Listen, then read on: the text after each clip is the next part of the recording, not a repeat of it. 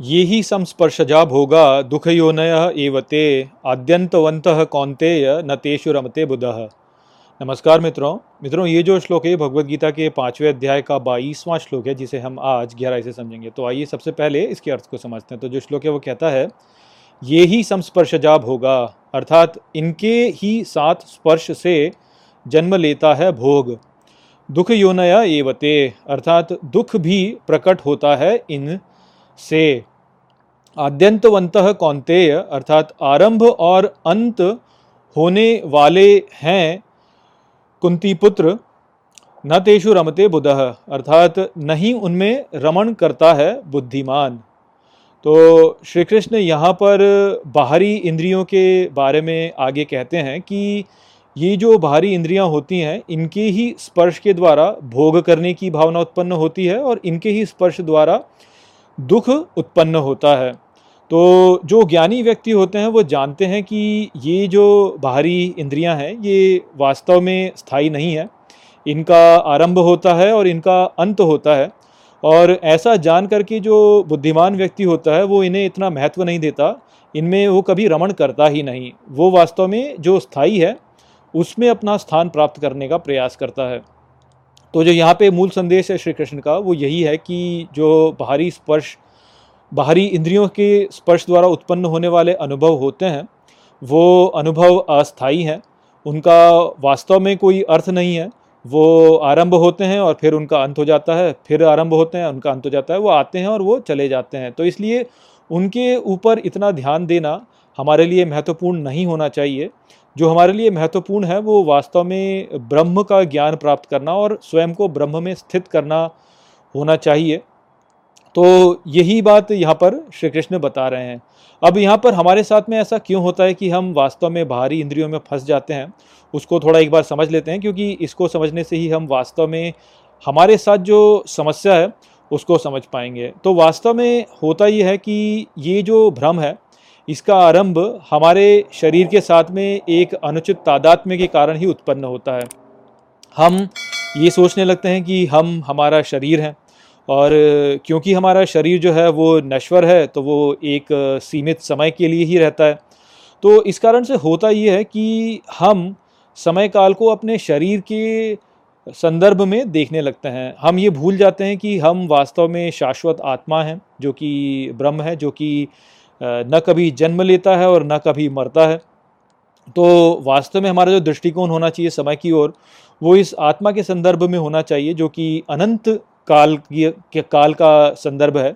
किंतु क्योंकि हम ये भूल जाते हैं कि हम आत्मा हैं और वास्तव में सोचने लगते हैं कि हम अपना शरीर हैं तो इस कारण से जो समय के ओर देखने का हमारा दृष्टिकोण होता है, वो वास्तव में हमारे शरीर के द्वारा होने लगता है, ना कि आत्मा के द्वारा। और इस कारण से हमारा जो समय के प्रति दृष्टिकोण होता है, वो विकृत हो जाता है। हम थोड़े से समय काल को एक बहुत लंबा समय काल समझने लगते हैं। यदि आप देखें तो दस वर्ष का जो एक समय काल होता है, वो यदि आत्मा के रूप में देखा जाए तो कुछ भी नहीं है, क्योंकि आत्मा तो चिरस्थाई है। किंतु यदि उसको आप एक शरीर के रूप में देखें तो शरीर के रूप में ये जो समय काल है, ये एक लंबी अवधि है।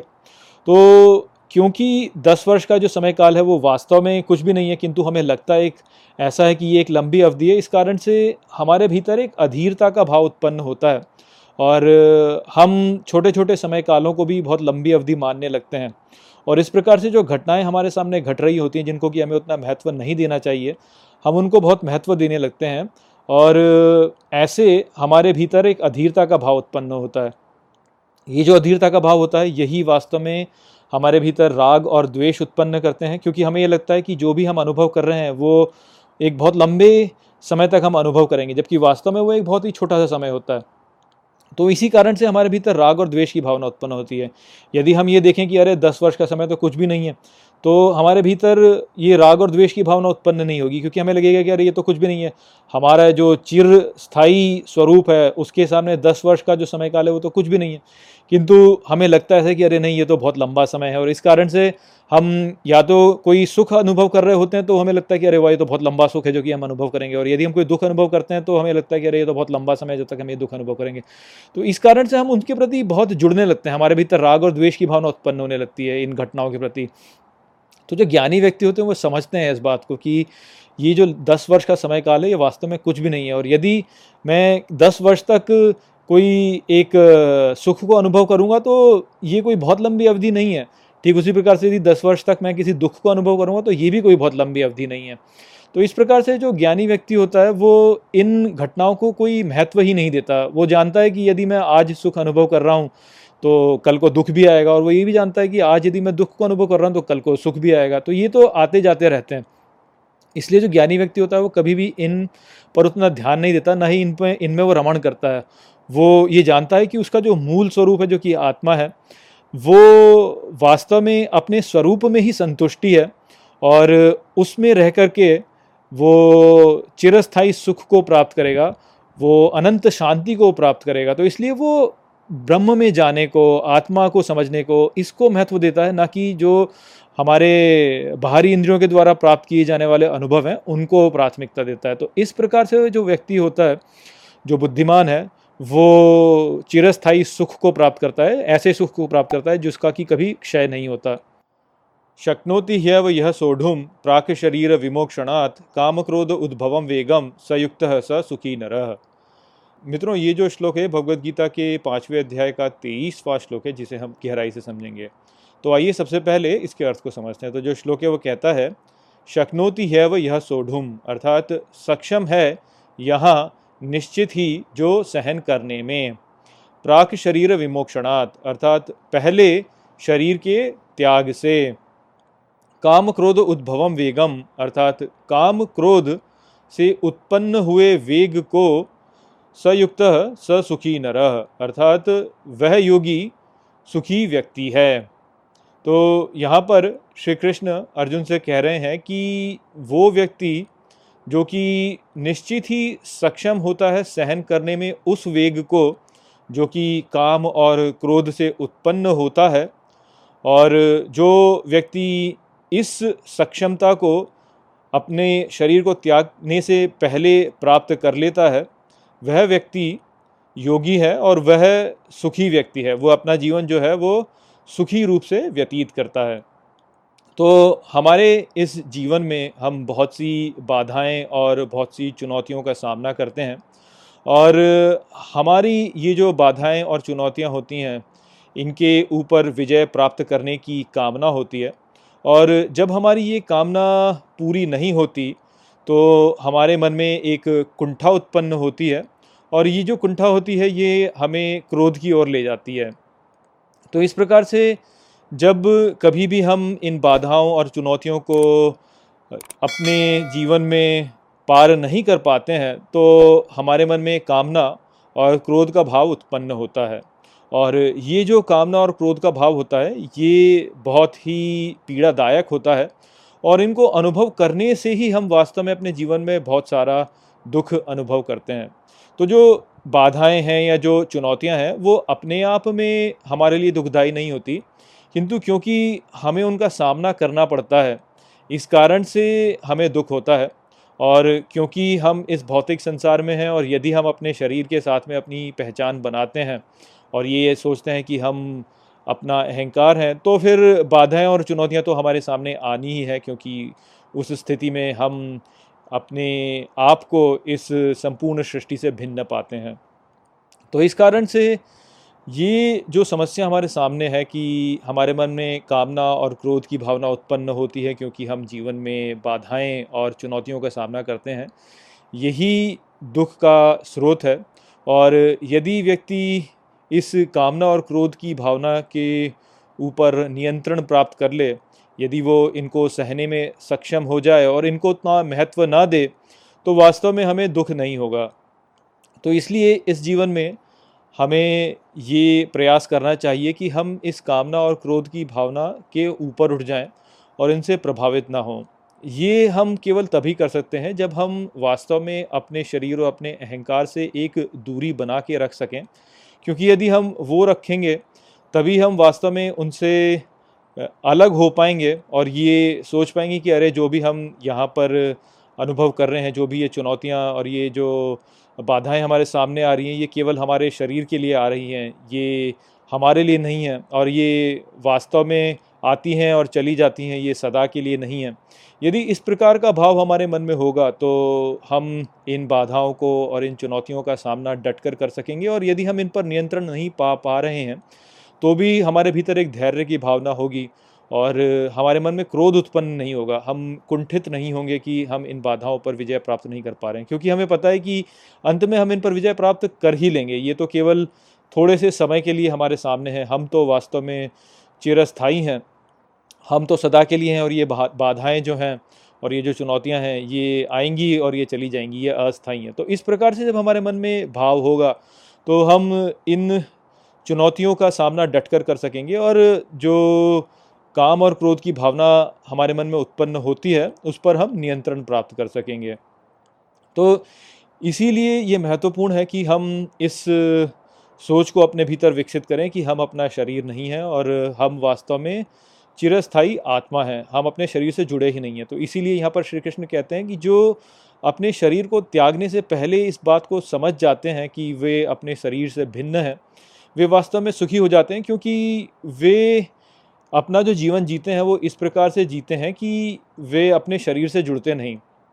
वे ऐसे जीते हैं जैसे कि उनका कोई शरीर ही ना हो। ऐसे ही व्यक्ति को वास्तव में हमारे जो ग्रंथ हैं, उनमें विदेह कहा गया है कि वे अपनी देह से नहीं जुड़ते, देह को वो अपने से भिन्न मानते हैं। तो जो व्यक्ति ऐसे करेगा, वही वास्तव में काम और क्रोध के ऊपर नियंत्रण प्राप्त कर पाएगा। और ऐसा जो व्यक्ति है जो कि देह के बिना जी रहा है, वो सुखी व्यक्ति है क्योंकि वे जो व्यक्ति है वह अपनी आत्मा में स्थित है, वह ब्रह्म में स्थित है, जिसका कि जो मूल स्वभाव है वह ही सुख है। तो वो जो व्यक्ति है वो सुखी जीवन जीता है। तो इसी बात को यहाँ पर श्री कृष्ण कह रहे हैं। यो अंत सुखो अंतरारामस तथा अंत ज्योतिर्व यह सयोगी ब्रह्म निर्वाणम ब्रह्म भूतो अधिगछति मित्रों, ये जो श्लोक है भगवत गीता के पाँचवें अध्याय का चौबीसवां श्लोक है, जिसे हम गहराई से समझेंगे। तो आइए सबसे पहले इसके अर्थ को समझते हैं। तो जो श्लोक है, वो कहता है, यो अंत सुखो अंतर आरामस अर्थात जो अपने भीतरी सुख का अपने भीतर आनंद लेता है, तथा अंत ज्योतिर्व अर्थात तथा भीतरी ज्योति का भी सयोगी ब्रह्म निर्वाणम अर्थात वो योगी ब्रह्म निर्वाण को ब्रह्म भूतो अधिगछति अर्थात ब्रह्म भूतों की ओर जाकर प्राप्त करता है। तो यहाँ पर श्री कृष्ण अर्जुन से कह रहे हैं कि वो व्यक्ति जो कि अपने भीतरी सुख का आनंद लेता है और अपनी भीतरी ज्योति का भी आनंद लेता है, वो व्यक्ति ब्रह्म निर्वाण को प्राप्त कर चुका है, क्योंकि वह ब्रह्म भूत की ओर बढ़ चुका है। तो यहाँ पर हमें जो समझना है, वो वास्तव में ये है कि हम सभी के भीतर एक प्रसन्नता का प्रवाह है, जो कि सतत रूप से बह रहा है। तो ये जो सतत प्रवाह है, प्रसन्नता का, ये केवल तब बाधित होता है जब हम बाहरी इंद्रियों का अनुभव करते हैं और उससे उत्तेजित हो जाते हैं। तो इसके बारे में हमने 21वें श्लोक में भी चर्चा की थी, जहाँ पर हमने सिंपैथेटिक नर्वस सिस्टम और पैरासिम्पैथेटिक नर्वस सिस्टम के बारे में सीखा था। और हमने ये जाना था कि हमारी जो मूल स्थिति है, वो पैरासिम्पैथेटिक नर्वस सिस्टम के समय पर होती है और जब हमारे भीतर पैरासिम्पैथेटिक नर्वस सिस्टम सक्रिय होता है तो उस समय पर हम एक गहरी संतुष्टि की अवस्था में होते हैं और हम वास्तव में एक प्रसन्नता का भाव अनुभव कर रहे होते हैं और यही वास्तव में हमारी मूल स्थिति है। तो इसके द्वारा हम ये समझ सकते हैं कि हम सभी के भीतर वास्तव में एक प्रसन्नता का प्रवाह है जो कि सतत रूप से बह रहा है और यही हमारा मूल स्वरूप है, अर्थात हमारा जो मूल स्वरूप है वह ही गहरी संतुष्टि है।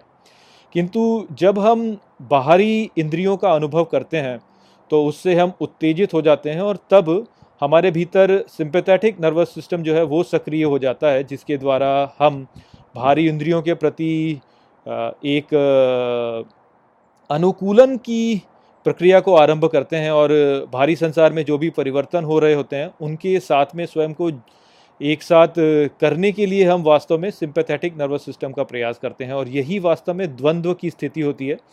जबकि बाहरी संसार जो है वो हमारे लिए कुछ कष्ट या कुछ कठिनाइयाँ या फिर कुछ आ, सुख वाली बातें भी यदि ला रहा होता है तो हम उसके लिए अनुकूलन कर रहे होते हैं और इस प्रकार से ही राग और द्वेष में हम फंस जाते हैं। तो जो हमारे भीतर ये प्रसन्नता का भाव है या संतुष्टि का भाव जो कि सतत रूप से बह रहा है वह केवल तभी प्रभावित होता है जब हम बाहरी इंद्रियों के साथ में स्वयं को जोड़ते हैं। और ये जो बाहरी इंद्रियों के साथ में स्वयं को जोड़ना होता है, वो तभी होता है जब हम अपने शरीर के साथ में अपना तादात्म्य करते हैं। जब हम ये सोचते हैं कि हम हमारा शरीर हैं, तभी हमें वास्तव में बाहरी संसार में हो रही घटनाओं के लिए एक जुड़ाव अनुभव होता है और हम ये सोचते हैं कि हमारे शरीर को ये चाहिए, हमारे शरीर को वो चाहिए। तो इस प्रकार से वास्तव में जो ये सतत प्रक्रिया है, हमारे भीतर जो ये सतत प्रवाह है प्रेम और प्रसन्नता का, ये हमारे भीतर बाधित हो जाता है और इस प्रकार से हम वास्तव में कष्ट को झेलते हैं। हमारे भीतर या तो आसक्ति उत्पन्न होती है या फिर द्वेष उत्पन्न होता है, बाहरी जो हमारी इंद्रियों के अनुभव होते हैं, उनके प्रति। तो जो व्यक्ति वास्तव में इनके लिए अपने मन में एक अनासक्ति का भाव रखता है और इनसे प्रभावित नहीं होता।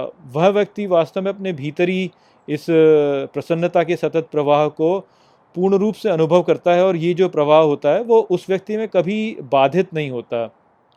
तो उसी के बारे में श्री कृष्ण यहाँ पर कह रहे हैं कि जो व्यक्ति अपनी भीतरी ज्योति के साथ में जुड़ करके, और यहाँ पे जो भीतरी ज्योति है, वह दिव्यता ही है, जो हम सभी के भीतर उपस्थित है, जो कि आत्मा है, जो कि ब्रह्म है तो जो व्यक्ति इस भीतरी ज्योति में स्थित रह करके अपने भीतर के इस आनंद के प्रवाह को चलने देता है, इसी का सुख वह लेता है, वह व्यक्ति वास्तव में ब्रह्म निर्वाण को प्राप्त कर चुका है और वह ब्रह्मभूत अर्थात वह तत्व जो कि ब्रह्म है, उससे जुड़ जाता है।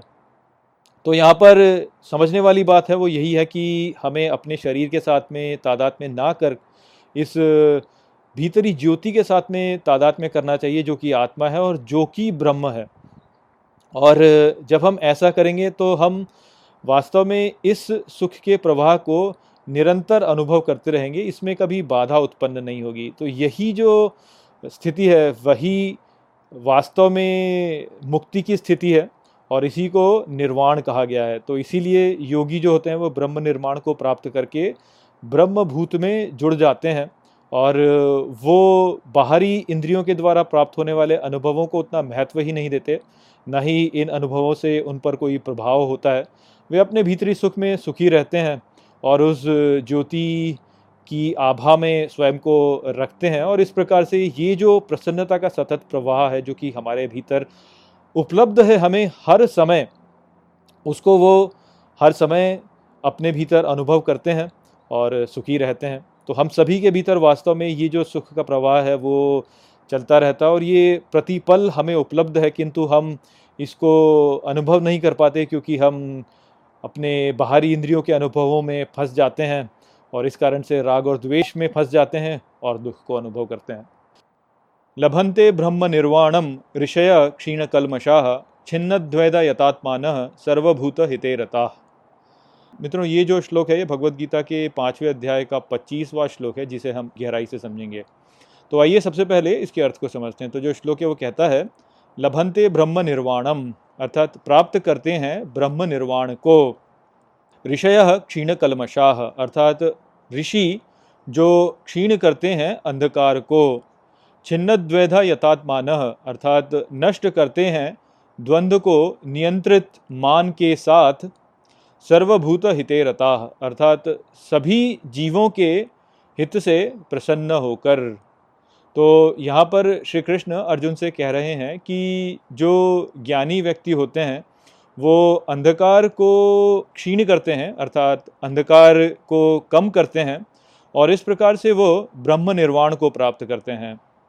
वो जो द्वंद्व उनके भीतर है, उसको नष्ट कर देते हैं और अपने मान को वो नियंत्रित करते हैं, अर्थात अपने अभिमान को वो नियंत्रित करते हैं और सभी प्राणियों के कल्याण से प्रसन्न होकर के वह अपने जीवन में सुख को प्राप्त करते हैं। तो यहाँ पर हमें जो समझना है वो ये है कि इस जीवन में हम में से अधिकांश एक अंधकारमय जीवन जी रहे हैं। जहाँ पर कि हम अपने अहंकार के साथ में, तादाद में करके ये सोचते हैं कि जो जीवन है वो केवल इस शरीर और इसके द्वारा अनुभव किए जाने वाली जो इंद्रियाँ हैं, वहीं तक सीमित है। और इस प्रकार से हम इस जीवन में केवल अपने जो दिनचर्या के जो कार्य होते हैं, उन तक ही सीमित हो जाते हैं। और कभी भी इस प्रकार के प्रश्न नहीं पूछते कि मैं कौन हूँ मैं यहाँ पे क्या कर रहा हूँ? ये जीवन वास्तव में क्या है? ये जो संपूर्ण सृष्टि है, ये क्या है? ये सृष्टि का जो निर्माण हुआ, वो किस लिए हुआ? हम यहाँ पर इस जीवन में क्या करने के लिए आए हैं? क्या हमारे जीवन का उद्देश्य है? इस प्रकार के जो प्रश्न होते हैं, उन्हें हम पूछते नहीं और केवल अपने जो आए दिन के जो कार्य होते हैं, उनको हम करने में लगे रहते हैं। और इस प्रकार से हमारा जो जीवन होता है, वो वास्तव में निरर्थक हो जाता है, क्योंकि हम अपने जीवन को केवल इस भौतिक संसार तक सीमित कर लेते हैं और ये सोचते हैं कि जो हमारा जीवन है, वो केवल इतना ही है कि हम जन्म लेते हैं, हम शिक्षा प्राप्त करते हैं, हम जीविकोपार्जन के लिए किसी न किसी व्यवसाय में जुड़ते हैं, हम विवाह करते हैं, अपने परिवार को बढ़ाते हैं, बच्चों का पालन पोषण करते हैं, बच्चों को फिर हम जीवन में आगे बढ़ाते हैं और उनके भीतर जीविकोपार्जन के लिए जो उनको स्किल्स चाहिए, उनको हम विकसित करते हैं। और उनका हम विवाह कर देते हैं और उसके पश्चात हम मृत्यु को प्राप्त होते हैं। तो इस प्रकार से हम सोचते हैं कि हमारा जीवन केवल इतने तक ही सीमित है। वास्तव में जो इस सब के परे है, उन सबसे हम कभी जुड़ ही नहीं पाते। तो इस प्रकार से जो हमारा जीवन होता है, वो वास्तव में एक अंधकार वाला ही जीवन होता है। हम केवल अपने अहंकार से जुड़े होते हैं। और क्योंकि हमारा अहंकार जो है वो वास्तव में झूठ है, और हम भीतर रूप से ये भी जानते हैं कि हम जीवन को वैसे तो यहीं तक सीमित कर रहे हैं, किंतु हमारा जो दृष्टिकोण होता है इस जीवन के प्रति वो ऐसा ही होता है कि हम अमर हैं। तो गहराई से यदि हम देखें और अपने जीवन को यदि हम शांत कर लें तो हमें ये आभास है कि हम वास्तव में अमर हैं। किंतु क्योंकि हम सतही रूप से केवल अपने अहंकार से अपना तादाद में करते हैं, इस कारण से ये जो समाप्त होने की भावना, जो मृत्यु की भावना है, वो भी हमारे भीतर होती है। अब क्योंकि इस प्रकार का एक द्वंद्व हमारे भीतर होता है और ये जो द्वंद्व होता है, वो बहुत ही कष्टदायक होता है। इसलिए हम यही चाहते हैं कि जो अहंकार हमारा है, जिससे हम जुड़ रहे हैं, उसको हम किसी न किसी रूप से वास्तव में सत्य घोषित कर पाएँ। और इसी कारण से हमारे भीतर एक इच्छा उत्पन्न होती है, जहाँ पर कि हम ये चाहते हैं कि हमारा जो अहंकार है, उसका किसी न किसी रूप में सत्यापन हो जाए। अर्थात इसको हमें पुष्टि मिल जाए इसकी कि ये वास्तव में अस्तित्व में है। ये वैसे तो असत्य है, किंतु इसकी पुष्टि को हम ढूँढने लगते हैं। तो ये जो हमारी मूर्खता होती है कि हम अपने इस नश्वर अहंकार और शरीर की पुष्टि को ढूँढने लगते हैं। यही वास्तव में समस्याओं को उत्पन्न करता है, क्योंकि फिर हमें ये लगता है कि किसी न किसी प्रकार से लोग जो है हमारे अहंकार की पुष्टि कर दें और इस प्रकार से हम दूसरों से अपनी सत्यापन की इच्छा करते हैं। अर्थात हम ये चाहते हैं कि दूसरे हमारे अहंकार को पुष्ट करें और हम ये कहें कि हमारा अहंकार वास्तव में है। और ये प्राप्त करने के लिए ही वास्तव में हमारे भीतर शक्ति और धन की इच्छा उत्पन्न होती है, ताकि हम ये दिखा सकें कि देखिए हमारा अहंकार कितना बड़ा है और कितना महान हो गया है। यही वास्तव में ऐसा कारक है जो कि हमारे भीतर इच्छा उत्पन्न करता है कि हम बड़े बड़े घरों को खरीदें और उनमें रहें। हम उच्च पद को प्राप्त करें और लोग बोलें कि अरे वाह, तुम्हारा तो बड़ा उच्च पद है।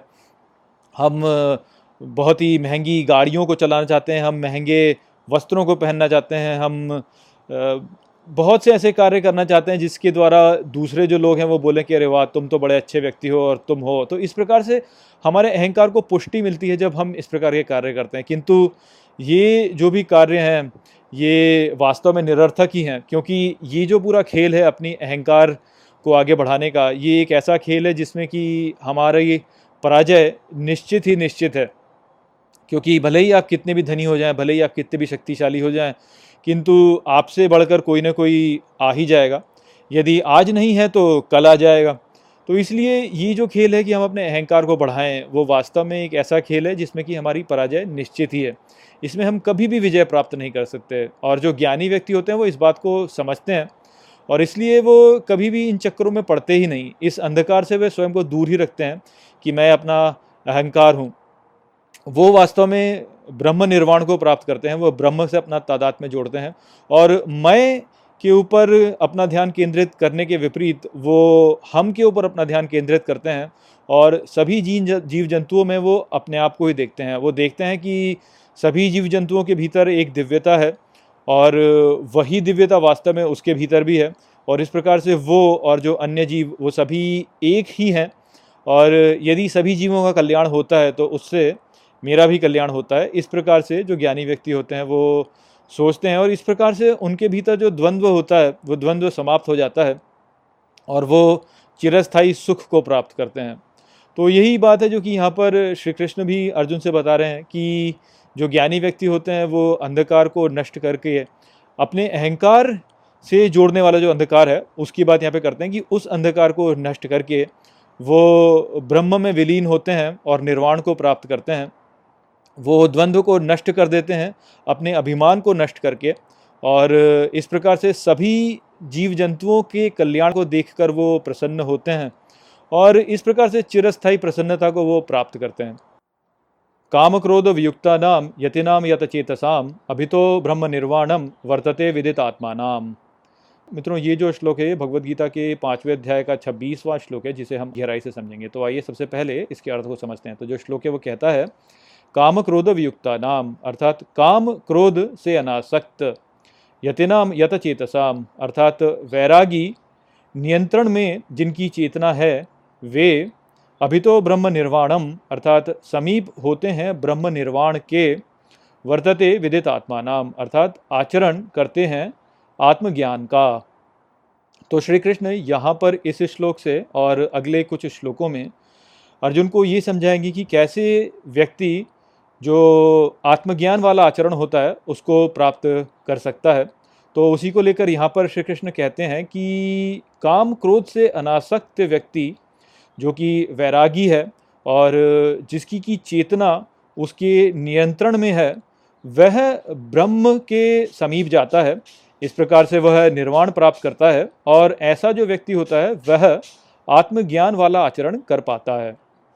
तो यहाँ पर हमें जो समझना है वह दो बातों के द्वारा समझना है यहाँ पर कि श्री कृष्ण ने पहले तो कहा कि जो व्यक्ति काम और क्रोध से अनासक्त होता है, अर्थात जो काम और क्रोध से प्रभावित नहीं होता, वो व्यक्ति, और फिर उन्होंने कहा कि ऐसा व्यक्ति जिसकी की चेतना उसके नियंत्रण में है। तो यहाँ पर चेतना से अर्थ है हमारा जो मन है, हमारी जो बुद्धि है, और हमारी जो इंद्रियाँ हैं, उनके द्वारा प्रभावित होने वाली जो संपूर्ण प्रक्रिया है वो प्रक्रिया जिसके नियंत्रण में है, वो वो व्यक्ति तो ऐसा जो व्यक्ति है जिसको, जो कि इन दोनों ही बातों को प्राप्त कर सकता है, वो वास्तव में ब्रह्म के समीप जा पाता है और आत्मज्ञान प्राप्त करके अपने आचरण को आत्मज्ञानी जैसा कर पाता है।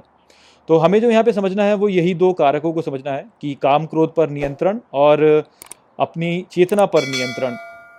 तो हमने अभी समझा है जैसे कि जो मूर्खता हम सभी करते हैं वो वास्तव में यही है कि हम अपने अहंकार से जुड़ते हैं और इस कारण से हम संसार में फंस जाते हैं। तो अब इस प्रक्रिया को यदि हम समझें तो ये कैसे है कि जब जब भी हम इस संसार को जब भी हम इस संसार को अनुभव कर रहे होते हैं तो वास्तव में जो ये प्रक्रिया है इसको अनुभव करने की, वो ऐसे ही होती है कि हमारी जो इंद्रियाँ होती हैं वो बाहर के आने वाले जो भी उत्तेजनाएँ होती हैं उनको अनुभव करती हैं। हमारा मन जो होता है उन इंद्रियों के द्वारा आने वाली जो सूचना है उसको आ, हमारी बुद्धि को प्रदान करता है और हमारी बुद्धि जो होती है वो उसके अर्थ को निकालती है। और इस प्रकार से वास्तव में हम इस बाहरी संसार को अनुभव कर रहे होते हैं। अब वास्तव में होता क्या है कि ये जो संपूर्ण प्रक्रिया होती है ये जब हम अनुभव कर रहे होते हैं तो हमारे नियंत्रण में नहीं होती। वास्तव में होता ही है कि हम इंद्रियों के नियंत्रण में होते हैं, ना कि इंद्रियाँ हमारे नियंत्रण में। जब भी कोई घटना बाहर घटती है तो उसका जो प्रभाव होता है, वो हमारे ऊपर ऐसा होता है कि हम हमारे पूर्वाग्रहों के द्वारा उसको समझ रहे होते हैं, या जिस प्रकार से हम अपने पिछले कई जन्मों में समझते आए हैं, जिस प्रकार से बाहरी लोग उसको समझते हैं, उसी प्रकार से हम भी उसको समझ रहे होते हैं। और इस कारण से हम उसके नियंत्रण में आ जाते हैं। हम वास्तव में उसको नियंत्रण में नहीं कर रहे होते हैं, बल्कि उसके नियंत्रण में आ जाते हैं। और इस प्रकार से होता ही है कि जो भी बाहरी उत्तेजनाएँ हमारे सामने आती हैं, उनके प्रति हम जैसे कोई एक रोबोट, उनके प्रति एक प्रक्रिया करेगा, वैसे ही हम प्रक्रिया कर देते हैं। यदि कुछ भी हमें अच्छा नहीं लगता है तो हमारे मन में क्रोध की भावना उत्पन्न हो जाती है। यदि यदि हमें कुछ ऐसा है जो कि हमारे लिए प्रिय हमारे सामने आता है तो हमारे मन में उसके प्रति एक काम की भावना उत्पन्न होती है। तो यहाँ पे ये जो नियंत्रण का भाव है, जब ये हमारे बाहर होता है तो काम और क्रोध की भावना जो होती है, वो हमारे भीतर उत्पन्न होती है। और इस प्रकार से जो काम की और क्रोध की भावना होती है, वो हमें बहा ले जाती है। एक वेग हमारे भीतर उत्पन्न होता है और जो कि हमें बहा ले जाता है और हम फिर ऐसे कार्य कर देते हैं जो कि वास्तव में बाद में हम सोचते हैं कि अरे, ऐसा कार्य हमने कैसे कर दिया? ये तो एक बुरा कार्य था। तो ऐसी जो घटना होती है, वही वास्तव में हमें नीचे लेके जाती है और हमें ब्रह्म से दूर लेके जाती है। तो जब भी हम कभी काम या क्रोध को अनुभव कर रहे हैं तो वहीं पर हमें सतर्क हो जाना चाहिए कि ये जो भावना है, ये वास्तव में हमें अपनी जो भीतरी दिव्यता है, उससे दूर लेके जा रही है। और किसी न किसी रूप में हम अपनी इंद्रियों के नियंत्रण में आ गए हैं, ना कि इंद्रियाँ हमारे नियंत्रण में हैं। और इस प्रकार से हम वास्तव में एक पशु जीवन की ओर बढ़ते जा रहे हैं। तो जो व्यक्ति इस पूरी प्रक्रिया को समझ पाता है, और जो कि अपने इस पूर्ण प्रक्रिया के नियंत्रण में होता है, वो स्वयं को रोक लेता है, वो देख लेता है, समझ लेता है कि अच्छा कभी मेरे भीतर यदि काम और क्रोध की भावना उत्पन्न हो रही है तो ये वास्तव में एक एक ऐसी भावना है जो कि अज्ञान से उत्पन्न हो रही है, जिसको कि यदि आप अब्राहमी आस्थाओं में देखें तो वहाँ पर इसको शैतान बोला गया है कि शैतान ने हमारे भीतर इस प्रकार की बात भरी।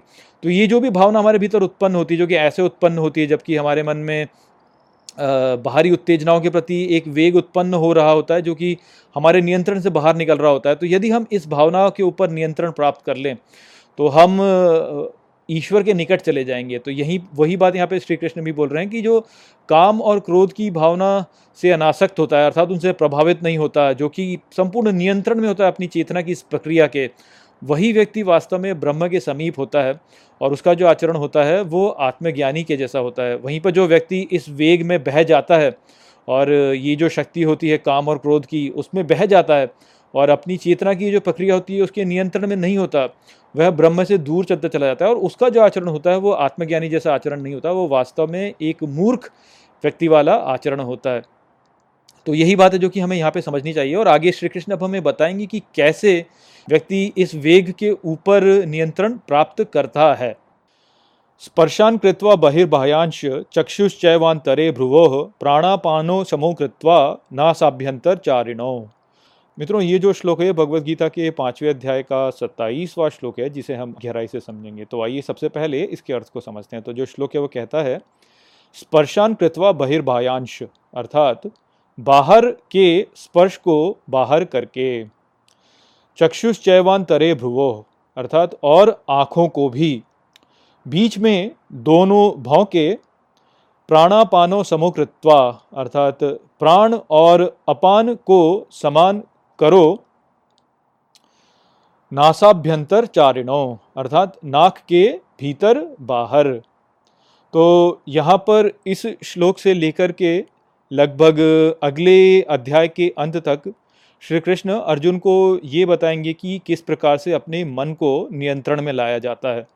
तो ये जो विषय है, ये वास्तव में ध्यान योग या फिर राजयोग जिसे कहा गया है, उससे संबंधित है।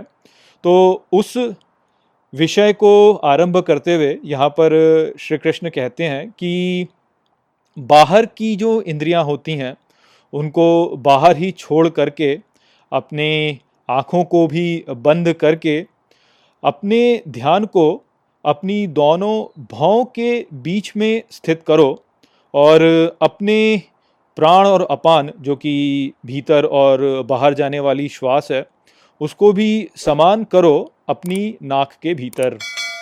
तो ये जो यहाँ पर कला बता रहे हैं श्री कृष्ण, वो वास्तव में ध्यान योग का एक मूल रूप है। जहाँ पर कि व्यक्ति अपनी सांस को नियंत्रित करता है और श्वास के नियंत्रण द्वारा व्यक्ति अपने भीतर की ओर अपना ध्यान केंद्रित करता है और बाहर की इंद्रियों को बाहर ही छोड़ देता है। तो उसी के विषय पर यहाँ पर श्री कृष्ण अर्जुन को बता रहे हैं और ये जो कला है, ये वास्तव में अब एक बहुत ही लोकप्रिय कला है और इसको विज्ञान भी अब पुष्ट कर चुका है। और बहुत से मनोवैज्ञानिक हैं जो कि इस समय पर लोगों को ये परामर्श देते हैं कि यदि आप जीवन में बहुत तनाव अनुभव कर रहे हैं या बाहर की ओर यदि आप कुछ ऐसा देखते हैं जो कि आपको क्रोधित कर रहा है या आपके भीतर व्याकुलता उत्पन्न कर रहा है तो आप अपनी सांस को नियंत्रित कीजिए, उसको गहरी अंदर बाहर साँसें लीजिए, इस प्रकार से आप अपने क्रोध को या व्याकुलता को नियंत्रित कर पाएँगे। तो ये एक बहुत ही मूल सी बात है जो कि आज के समय मनोवैज्ञानिक जो है वो संसार भर में लोगों को करने को कहते हैं। और यहाँ पर जो विचार है, वो हम इसको विज्ञान के द्वारा वैसे भी समझ सकते हैं कि जो जब बाहर के कुछ भी बाहर की इंद्रियाँ हमारे सामने कुछ भी अनुभव लेकर आती हैं तो उस स्थिति में हमने सीखा कि किस प्रकार से जो हमारा मूल स्थिति होती है, जो कि पैरासिम्पथेटिक नर्वस सिस्टम है, उससे हम लोग जो सिंपथेटिक नर्वस सिस्टम है, उसकी ओर जाने लगते हैं और जिस प्रकार से हम उत्तेजित हो जाते हैं और इस प्रकार से हमारा जो मन होता है, वो व्याकुलता में चला जाता है। तो अब यदि आप थोड़ा सा भी ध्यान करते हैं तो आप ये जानेंगे कि श्वास के लेने से आप वास्तव में अपने तांत्रिक जो आपकी प्रणाली है, उसको नियंत्रित कर सकते हैं। यदि आप गहरे सांसों को लेंगे तो आप देखेंगे कि आपके भीतर जो आपकी तंत्रिकाएँ हैं, वो चलने लगती हैं और आप ऐसा अनुभव करेंगे जैसे कि मान लो आपके रोंगटे खड़े हो रहे हों। तो वो जो तंत्रिका प्रणाली में परिवर्तन होता है, उसको आप अपनी सांस के अंदर बाहर लेने से नियंत्रित कर सकते हैं। तो इसी रूप में यदि आप समझें तो जब हमारी तंत्रिका प्रणाली पैरासिम्पैथेटिक से सिंपैथेटिक की ओर जा रही होती है तो यदि हम अपने सांस को नियंत्रित करें और गहरी सांस लेने लगें तो उससे जो हमारी तंत्रिका प्रणाली होगी उसमें परिवर्तन होता है, जिससे कि हम अपनी तंत्रिका प्रणाली को पैरासिम्पैथेटिक से सिंपैथेटिक में जाने से रोक सकते हैं। तो यदि इस प्रकार से हम देखें तो यहाँ पर श्री कृष्ण का जो संदेश है, वो हमें ठीक प्रकार से फिर हमें वैज्ञानिक रूप से भी समझ में आता है कि जब बाहर के कुछ उत्तेजनाएँ हमें प्रभावित करने लगती हैं तो उनसे अप्रभावित रहने के लिए हमें, हमारे लिए ये बहुत ही महत्वपूर्ण है कि हम उन इंद्रियों को रोक दें तो इसीलिए श्री कृष्ण ने यहाँ पे कहा कि बाहर की जो स्पर्श हैं, अर्थात जो बाहर के हमारे अनुभव हैं, उनको बाहर ही छोड़ करके, अपनी आँखों को भी बंद करके हम उन प्रभावों को अपने से दूर कर सकते हैं और अपने भीतरी मन में हम केंद्रित रह सकते हैं। और हमारा जो मन है, वो यदि आप देखें इस प्रकार से कि हम अपने शरीर में अपने आप को कहाँ स्थित पाते हैं तो वो जो स्थान होता है, वो हमारी दोनों आँखों के बीच, हमारी भावों के बीच, हमारा जो मस्तक है, वहीं पर प्रायः लोग सोचते हैं। यदि आप ये बोलें कि मैं अपने शरीर में कहाँ पर स्थित हूँ तो हम यही पाएँगे कि मैं उसी स्थान पर वास्तव में स्थित हूँ। तो यदि हम अपना ध्यान वहाँ पर केंद्रित करेंगे तो हम अपने मूल में जाने लगते हैं और इस प्रकार से हम बाहर के स्पर्शों को दूर करके अपने मूल में लौट आते हैं।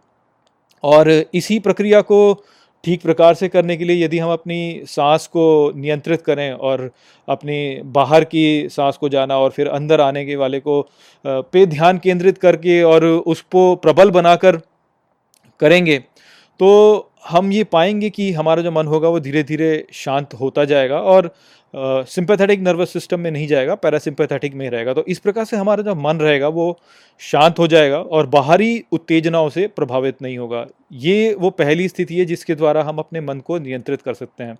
जब भी कभी हम जीवन में कोई भी बाहरी उत्तेजना को देखें और उसके प्रति यदि हम सचेत रहें कि हमारे मन में वेग उत्पन्न हो रहा है या तो क्रोध उत्पन्न हो रहा है या फिर हमारे मन में उसके प्रति एक लालसा उत्पन्न हो रही है या कामना की भावना उत्पन्न हो रही है तो उस भावना को यदि हम नियंत्रित करना चाहें तो उसको करने के लिए ये जो कला यहाँ पर श्री कृष्ण ने बताई, ये एक बहुत ही अच्छी कला है, जिसके द्वारा हम अपने भीतर जो है एक ऐसा मन विकसित कर सकते हैं जो कि इन भारी उत्तेजनाओं से प्रभावित नहीं होगा। जैसे ही उन उत्तेजनाओं को हमने देखा, हम इस कला का उपयोग करके उन उत्तेजनाओं को अपने से दूर कर सकते हैं।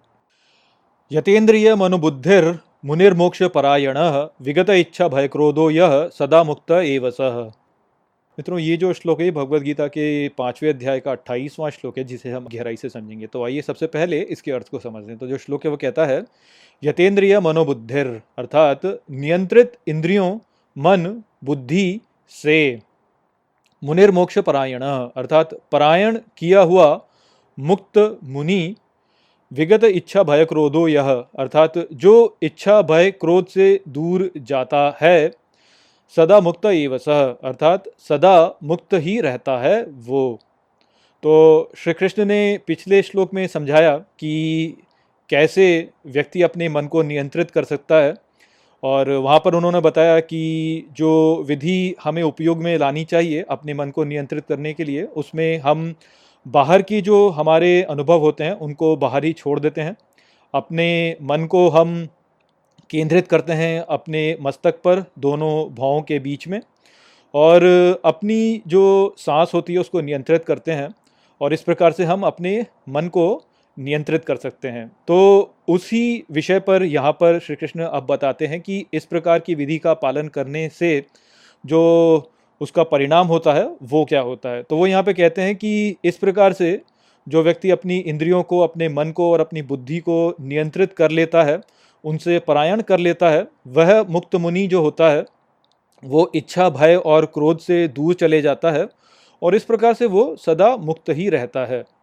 तो हमारे जीवन में जब हम कुछ भी अनुभव कर रहे होते हैं तो उस अनुभव के प्रति हम अपनी प्रतिक्रिया देते हैं और इस प्रतिक्रिया को देने के पीछे या तो हम अपनी भावनाओं में बहकर उस पर प्रतिक्रिया कर सकते हैं, या फिर हम अपने विवेक का उपयोग करके उस पर प्रतिक्रिया कर सकते हैं। अब जो व्यक्ति अपनी भावनाओं में बह जाता है, वह व्यक्ति वास्तव में मुक्त नहीं है, और वो बाहरी इंद्रियों में जम करके उसी के साथ में जुड़ जाता है और फिर अपनी प्रतिक्रिया को उसके अनुसार करता है। जबकि जो मुनि व्यक्ति होता है, जो ज्ञानी है, वो वास्तव में उन अनुभवों से दूर रहता है, उनको बाहर ही रखता है अपने भीतर, अपने में वह स्थित रहता है और अपने विवेक का उपयोग करके वो उस अनुभव के प्रति प्रतिक्रिया करता है। यही जो अंतर है, वास्तव में वही एक मूर्ख व्यक्ति और एक समझदार व्यक्ति के बीच का अंतर होता है। और इसको हम उदाहरण से भी समझ सकते हैं। जैसे मान लीजिए कि आप कहीं बाहर जा रहे हैं और अपने या अपने मित्रों के साथ में ही आप कहीं पर हैं और आपके मित्र आपके साथ में खिलवाड़ करना चाहते हैं और उसको करने के लिए वो आपको उकसाने लगते हैं कुछ भी कह करके, या तो आपके बारे में कुछ कह रहे हैं या कुछ भी इस प्रकार से आपको उकसाने लगते हैं वो। तो उस स्थिति में यदि आप एक ऐसे व्यक्ति हैं जो कि अपनी भावनाओं में बह जाता है तो वो व्यक्ति क्या करेगा? वो ये जो बाहर से आने वाले अनुभव हैं, उनके प्रति एक ऐसी प्रतिक्रिया देगा जो कि उसके भावनाओं से प्रेरित होगा। और वो भावनाओं में बहकर या तो क्रोध करने लगेगा या फिर वो दूर चले जाएगा इस प्रकार से। या यदि आप देखें कि आपने ऐसा माना हुआ है कि आप अपने आहार को नियंत्रित करेंगे और इस प्रकार से आप एक स्वास्थ्य वाला जीवन जिएँगे और मान लीजिए कि आपके मित्रों के साथ जा आप जाते हैं और आपके जो मित्र हैं वो मिठाई खा रहे होते हैं या कुछ भी ऐसा भोजन खा रहे होते हैं जो कि आपने अपने लिए वर्जित किया हुआ है तो उस स्थिति में जो व्यक्ति अपनी भावनाओं में बह जाने वाला व्यक्ति होता है, वो भावनाओं में बह जाएगा और वो अपनी ऊपर नियंत्रण न प्राप्त करके वो भी उस भोजन को खा ही लेगा। तो इस प्रकार से जो व्यक्ति अपने नियंत्रण में नहीं है, वो बाहर से आने वाले जो प्रभाव हैं, उनमें बह जाता है और किसी भी ऐसे कार्य को वो कर देता है, जिसको करने के पश्चात वो पछताता है कि मैंने ऐसा कार्य क्यों कर दिया। वहीं पर जो ज्ञानी व्यक्ति है वो इस प्रकार से नहीं करेगा। उसके साथ यदि उसके मित्र जो हैं, वो उसे उकसाने का प्रयास कर रहे हैं तो भी वो जो है उकसाया नहीं जाएगा, क्योंकि वो अपने मन के नियंत्रण में है। वो बाहर से आने वाले जो प्रभाव हैं, उनके प्रति प्रतिक्रिया करता है, वो अपने अनुसार करता है, ना कि अपने भावनाओं के अनुसार। वो अपने नियंत्रण में होता है, ना कि अपनी भावनाओं के नियंत्रण में। ठीक इसी प्रकार से यदि उसने ये प्रण लिया हुआ है कि वह केवल वही भोजन खाएगा जो कि वो खाना चाहता है, ना कि कोई स्वादिष्ट भोजन तो यदि उसके मित्र कुछ दूसरा कुछ खा भी रहे हैं तो उस पर उसका कोई प्रभाव नहीं पड़ेगा। वो व्यक्ति अपने अनुसार ही कार्य करेगा। तो इस प्रकार से बाहर से आने वाली जो हमारे सामने जो अनुभव होते हैं, उनके प्रति हमारी जो प्रतिक्रिया हम करते हैं, उसको करने में हमारे पास में दो विकल्प होते हैं। या तो हम अपनी भावनाओं में बह जाएँ और तब उनके प्रति प्रतिक्रिया करें, या फिर हम अपने विवेक का उपयोग करें और तब उनके प्रति प्रतिक्रिया करें। और इन दोनों के बीच का जो अंतर होता है, वह कुछ क्षण के लिए ही हमारे पास में होता है वो जो हमें निर्णय लेना होता है। तो ये जो निर्णय लेने वाला जो समय होता है, यहाँ पर यदि हम अपने मन को नियंत्रित कर पाएँ तो हम फिर एक उचित निर्णय ले पाएँगे। तो इसीलिए जो मूर्ख व्यक्ति है और जो ज्ञानी व्यक्ति है, उन दोनों के बीच का जो मूल अंतर होता है, वो यही होता है कि क्या वो व्यक्ति अपने मन को नियंत्रित कर सकता है कि नहीं कर सकता है? और यदि आप अपने जीवन में अपने मन को नियंत्रित करना चाहते हैं तो जो विधि श्री कृष्ण ने पिछले श्लोक में बताई, उसका उपयोग आप कर सकते हैं और उस प्रकार से आप अपने मन को नियंत्रित कर सकते हैं। तो अगली बार यदि आप सड़क पे जैसे ड्राइव कर रहे हैं और बहुत सारा ट्रैफ़िक है और आप उस ट्रैफ़िक को लेकर के वास्तव में थोड़े से कुंठा में जा रहे हैं या क्रोधित हो रहे हैं तो अपने मन को शांत करने का जो सबसे अच्छा उपाय आपके पास में है, वो यही है कि गहरी साँसें लीजिए। अपने मन को शांत कीजिए इस प्रकार से और आप देखेंगे कि थोड़े ही देर में वो जो क्रोध आपके मन में उत्पन्न हो रहा था, वो अपने आप शांत हो जाएगा और उस शांति में आप फिर ठीक प्रकार से अपने कार्य को कर पाएँगे। यदि आप भोजन को, स्वादिष्ट भोजन को देखते हैं और आपका मन उसे खाने का कर रहा है तो फिर से आँख बंद कीजिए गहरी सांस लीजिए गहरी सांस लेके देखेंगे कि जो वेग आपके मन में उत्पन्न हो रहा था उस भोजन को खाने का, वो धीरे धीरे शांत हो जाएगा और फिर आप अपने नियंत्रण में होंगे। ठीक इसी प्रकार से यदि आपके मित्र आपके साथ में ठट्टा कर रहे हैं, आपके साथ में मज़ाक कर रहे हैं तो भी ऐसा ही कीजिए।